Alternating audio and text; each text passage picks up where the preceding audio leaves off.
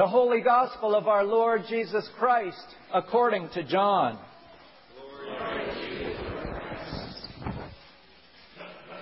Early on the first day of the week, while it was still dark, Mary Magdalene came to the tomb and saw that the stone had been removed from the tomb. So she ran and went to Simon Peter and the other disciple, the one whom Jesus loved, and said to them, They have taken the Lord out of the tomb, and we do not know where they have laid him. Then Peter and the other disciple set out and went toward the tomb. The two were running together, but the other disciple outran Peter and reached the tomb first. He bent down to look in and saw the linen wrappings lying there, but he did not go in. Then Simon Peter came, following him, and went into the tomb. He saw the linen wrappings lying there, and the cloth that had been on Jesus' head, not lying with the linen wrappings, but rolled up in a place by itself. Then the other disciple, who reached the tomb first, also went in, and he saw and believed. For as yet they did not understand the scripture that he must rise from the dead. Then the disciples returned to their homes, but Mary stood weeping outside the tomb. As she wept, she bent over to look into the tomb, and she saw two angels in white sitting where the body of Jesus had been lying, one at the head and the other at the feet. They said to her, Woman, why are you weeping? She said to them, They have taken away my Lord, and I do not know where they have laid him. When she had said this, she turned around and saw Jesus standing there, but she did not know that it was Jesus. Jesus said to her, Woman, why are you weeping? Whom are you looking for? Supposing him to be the gardener, she said to him, Sir, if you have carried him away, tell me where you have laid him, and I will take him away. Jesus said to her, Mary. She turned and said to him in Hebrew, Rabboni, which means teacher. Jesus said to her, Do not hold on to me, because I have not yet ascended to the Father. But go to my brothers and say to them, I am ascending to my Father and your Father, to my God and your God. Mary Magdalene went and announced to the disciples, I have seen the Lord. And she told them he had said these things to her. The Gospel of the Lord. Praise to you, Lord Christ. In the name of the Holy Trinity, one God. Amen.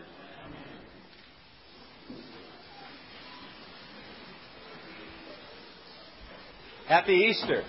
Happy Easter. And welcome to all of you. It's just so wonderful to be able to celebrate this great feast day of the church with all of you. I don't know about you, but I've become much more conscious of the fact that we have this great liberty to be able to come together and freely worship in uh, congregations like this, while there are other Christians in other parts of the world that are not able to do that this day. This particular feast of the church is one of the uh, oldest, in fact, it is the oldest of the festivals, and it is the most important of all of the festivals. And the reason for that is because what God did in raising Jesus from the dead was something that had never been done before. It is a hinge point in human history. There are certainly accounts of people who had died and who were resuscitated, but they were brought back to life in their earthly bodies, and I actually feel sorry for them because they had to die a second time. but not the case with Jesus. Something entirely different was done by God when He raised Jesus from the dead. Some have called it the eighth day of creation because in it God created something truly new. And Jesus did not have a body like he had when he walked the earth, but rather he had a recreated, a new creation body. And that body is a sign to us that eventually God will make new all of God's creation. So we give thanks today for this incredible festival, something that is so important to the life of the church and so important to the life of those of us who claim to be followers of Jesus. For most of my life, I think that I've associated the resurrection with sunrise and bright sunshine. And I think the reason for that is because uh, in many Protestant churches, the first service on Easter morning is a sunrise service. I remember growing up in the a little church that we, uh, Lou and I grew up in, in in South Dakota, a Methodist church. Periodically, we would have sunrise services at the lake that was just outside of town. I used to think it was a pretty bad idea because the mornings were a lot like this. You really had to bundle up in order to be out there. But a lot of Protestant churches do that. And in some communities, the Protestant churches will join together and have a community sunrise service for the whole uh, town. And I think it's because of that I've always kind of made that association with resurrection and bright sunlight and sunrises. But in fact, resurrection occurred in darkness. And my first experience of that liturgically was when I was in seminary in 1993 uh, we had, we celebrated there the great vigil of Easter. And we celebrate that here in this church every year on Holy Saturday. It's actually after sunset, and it's the first service of Easter. We gather out on the porch and we light the new fire. And then this paschal candle, which is new, is brought out and, it, and is lit from that new fire. And then the cantor will raise the candle up, and the church is completely dark, and comes into the church with this single light as the congregation follows. And the cantor says, The light of Christ. And the congregation replies, Thanks be to God. And finally, the candle is put in place, and we all have our candles lit from that single light. And the church starts to glow. And then the cantor begins to sing the exultet. And that exultet's an incredibly beautiful piece. Again, an ancient piece of music that invites us to consider the, the history of salvation, what God has done with God's people over the millennia. And as we have read through all of those Hebrew scripture passages, finally we come to the baptism. And fortunately, we had a baptism last night. We don't every year. Little Finian Trinity. And Finian was a perfect baptismal child. He was, it was pretty late, but he was such a good boy. We celebrated that baptism. And then finally, with the words, Alleluia, Christ is risen, the Lord is risen indeed, the lights of the church come on, and we begin the first uh, Eucharist of Easter. It's a glorious celebration. It's an ancient, ancient tradition. And in that tradition, we find ourselves connected with those who have done this century after century after century. And as we gather this morning, we are continuing in that tradition of celebrating the resurrection of Jesus. But it began in darkness. It began in the night. I don't know if you notice in the uh, reading of that gospel, it begins early on the first day of the week while it was still dark.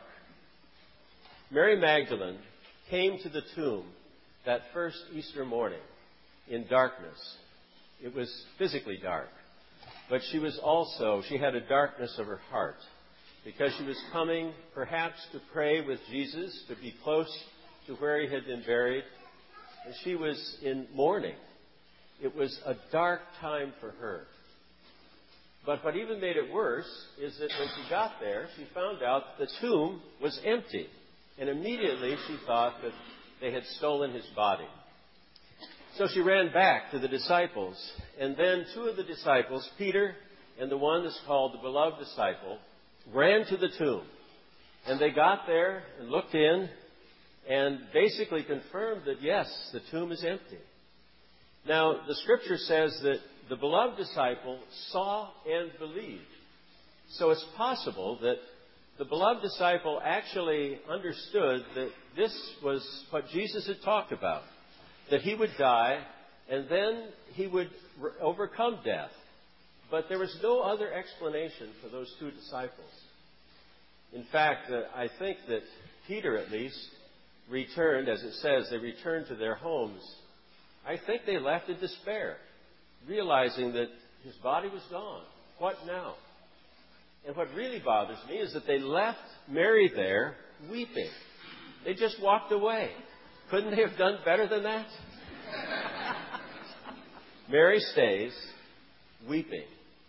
And then finally she has a sense that there's someone around her. She turns around and she thinks it's the gardener. And she asks him where Jesus' body had been taken. And then finally, suddenly, Jesus says, Mary. And she knows in that instant that it is him. And in that instant, her darkness is broken into by the light of Christ. I believe that we find Christ, especially the resurrected Christ, in our darkness. I think that's when we seek the one who can bring light into the darkness. And our darkness can take so many forms. It can be the disappointment of a dream unfulfilled, of a job that's been lost, of a financial setback, of a child that's having problems, it's very difficult. It can be the disappointment of a relationship that's, that's died or that is broken, or the realization of some personal failing. Our darknesses take many, many forms. But what Easter says to us is that the resurrected Christ can break into our darkness just as he did to Mary's darkness. I think we struggle with this whole idea of the resurrection. I don't understand it. I can simply say that. I do not understand it. And I think, I think part of the reason is because what God did was so completely new, so completely different, so beyond our understanding. But I do believe that if we think about how the disciples' lives changed, we can believe that it was something that happened something that happened in, in their lifetime that, that changed their lives, that transformed them.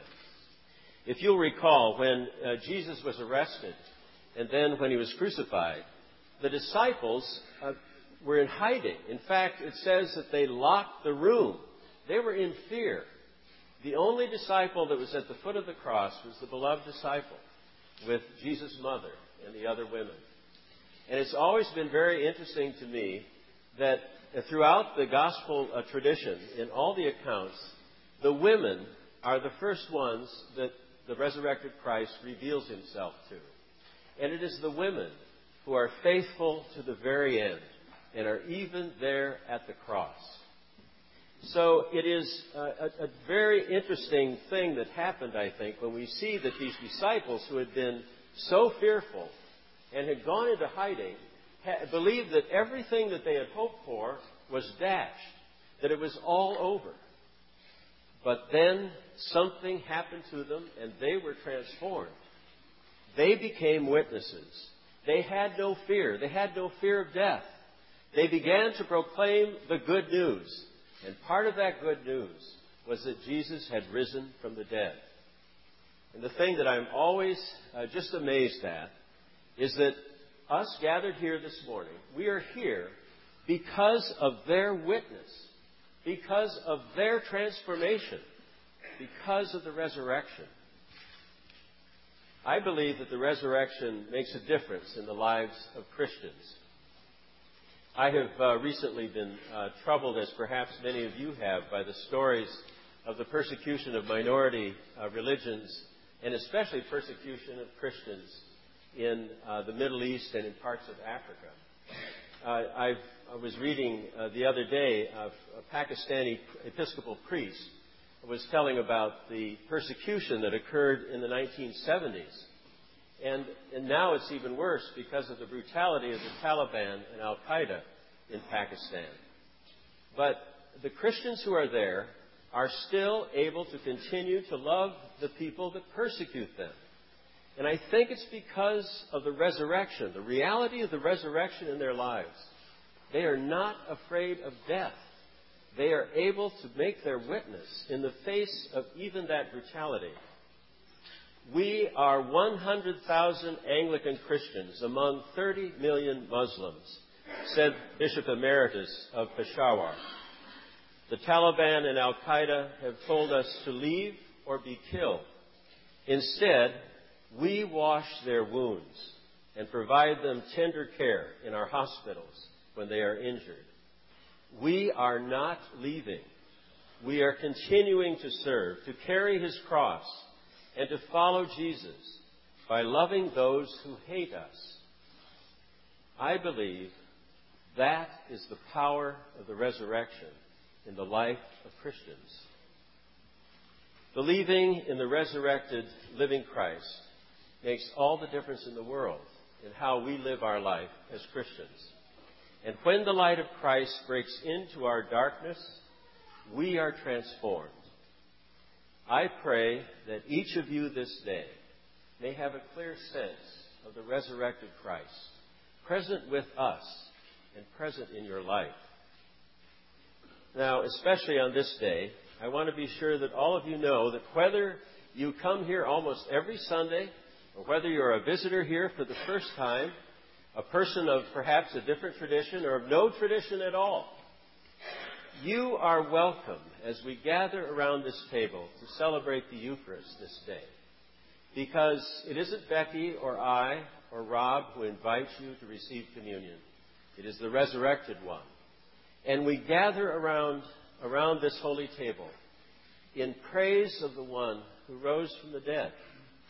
And as that hymn says, taste and see the goodness of the Lord. Amen. Amen.